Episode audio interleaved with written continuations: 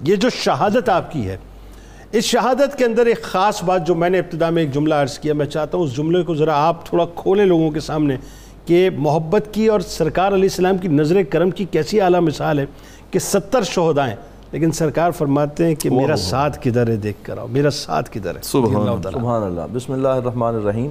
بڑی ہی خوبصورت اور دل نشین گفتگو ان جانساران مصطفیٰ صلی اللہ علیہ وآلہ وسلم کے حوالے سے ہو رہی ہے۔ کہ جنہوں نے اپنی جان اپنا مال سب کچھ حضور صلی اللہ علیہ وسلم کے قدموں پہ قربان کر دیا۔ اور میں شروع میں حضرت علامہ اقبال حکیم الامت قلندر لاہوری رحمۃ اللہ تعالیٰ علیہ کا یہ شعر ان کے نام ڈیڈیکیٹ کرنا چاہوں گا کہ وہ یہ پیغام دے کے گئے ہو صداقت کے لیے جس دل میں مرنے کی تڑپ پہلے وہ اپنے پیکر خاکی میں جان پیدا کرے۔ پھونک ڈالے یہ زمین و آسمان مستعار اور خاکستر سے آپ اپنا جہاں پیدا کرے۔ اور یہ وہ لوگ ہیں جنہوں نے یہ کر کے دکھایا۔ جنید صاحب دیکھئے کہ حضرت سعد ابن ربی رضی اللہ تعالیٰ عنہ اور حضرت عبداللہ بن جبیر جن کا آج ذکر خیر ہو رہا ہے ان کی پوری اسلامی زندگی جو بنتی ہے سرکار کی غلامی میں وہ دو سال تین سال کا عرصہ بنتا ہے۔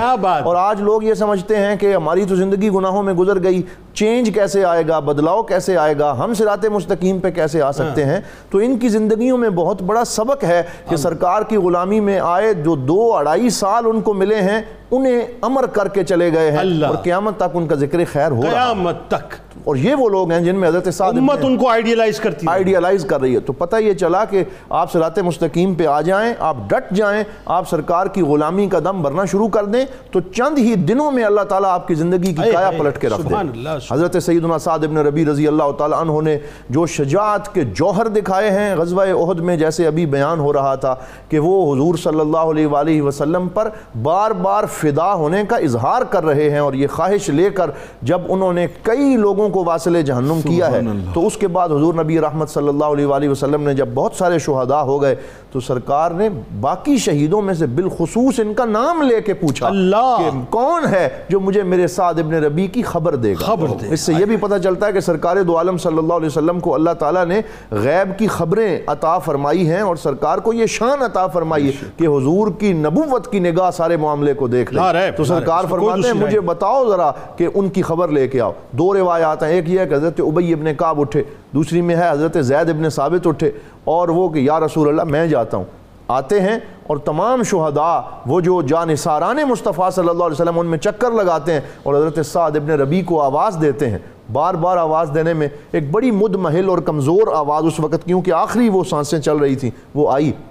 تو وہاں پہنچے دیکھا۔ قطع کلام کی معذرت مجھے تو ایسا محسوس ہوتا ہے شاید میں نے اس طرح بھی پڑھا تھا کہ جب وہ آوازیں دے رہے تھے تو کہیں سے جواب نہیں آ رہا تھا تو انہوں نے پھر سرکار علیہ السلام کا واسطہ دے کے آواز دی تو پھر جو ہے آواز کا جواب جو ہے وہاں جواب آیا۔ تو پھر جب وہ وہاں پہنچے تو دیکھا کہ وہ اس اپنے پاکیزہ اور مقدس خون میں اس وقت لت پت ہیں اور وہ آخری سانسیں لے رہے ہیں۔ تو کہا کہ میرے پاک نبی صلی اللہ علیہ وآلہ وسلم نے مجھے یہ حکم دیا ہے کہ ان انظرا انت فی الاموات ام فی الاحیاء۔ کہ آپ جو ہے ہے وہ اس دنیا سے سفر کرنے والے ہیں یا چلے گئے ہیں۔ تو کہا انی اموت کہ میں اب اس دنیا سے جا رہا ہوں۔ میں اب سفر کر رہا ہوں۔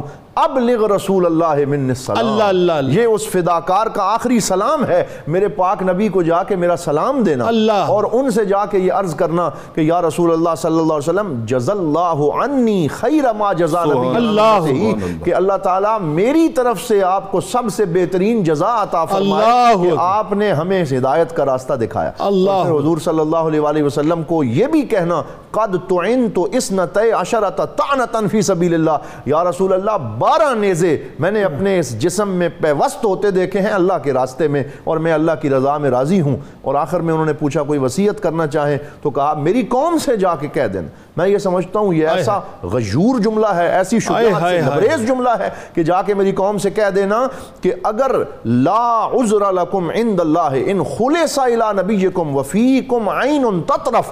کہا اللہ کی عزت کی قسم اگر میرے پاک نبی صلی اللہ علیہ وآلہ وسلم کو کچھ ہو گیا آپ کو کوئی کانٹا بھی چپ گیا اور تم میں سے کوئی ایک آنکھ بھی چپکنے کے قابل ہوا اس میں زندگی کی تھوڑی سی رمک بھی باقی ہوئی تو پھر اللہ کی بارگاہ میں تمہارا کوئی عذر مقبول عذر قبول